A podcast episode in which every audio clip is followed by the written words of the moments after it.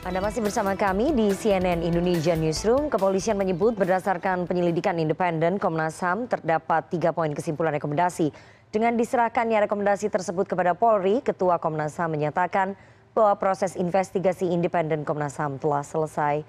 Hal ini disampaikan Inspektur Pengawasan Umum atau Irwasum Polri Komjen Agung Budi Marioto usai serah terima hasil investigasi laporan rekomendasi di Gedung Komnas HAM Kamis siang tadi. Adapun tiga poin kesimpulan rekomendasi dari Komnas HAM yakni pertama, aksi penembakan yang menewaskan Brigadir Yosua masuk dalam kategori extrajudicial killing atau pembunuhan di luar hukum sesuai dengan pasal 340 tentang pembunuhan berencana.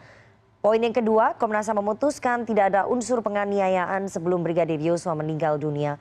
Dan poin ketiga adalah adanya upaya menghalangi proses hukum pengungkapan kasus tewasnya Brigadir Yosua atau obstruction of justice. Eh, rekan-rekan sekalian, ada tiga substansi yang rekomendasi dari uh, Komnas HAM. Yang pertama terhadap kasus itu sendiri, kasus pembunuhan. Kalau di kepolisian dikenal dengan pasal 340. Kalau di Komnas HAM ekstra extra judicial killing sebenarnya sama. Tapi kalau di kepolisian sudah dengan pasal 340.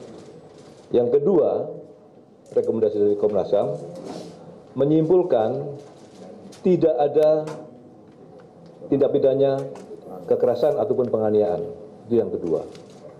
Yang ketiga, dari rangkaian pembunuhan tersebut adanya kejahatan atau tindak pidana obstruction of justice yang kebetulan oleh penyidik tim sus juga sedang dilakukan langkah-langkah penanganan terhadap tindak pidana obstruction of justice itu kira-kira.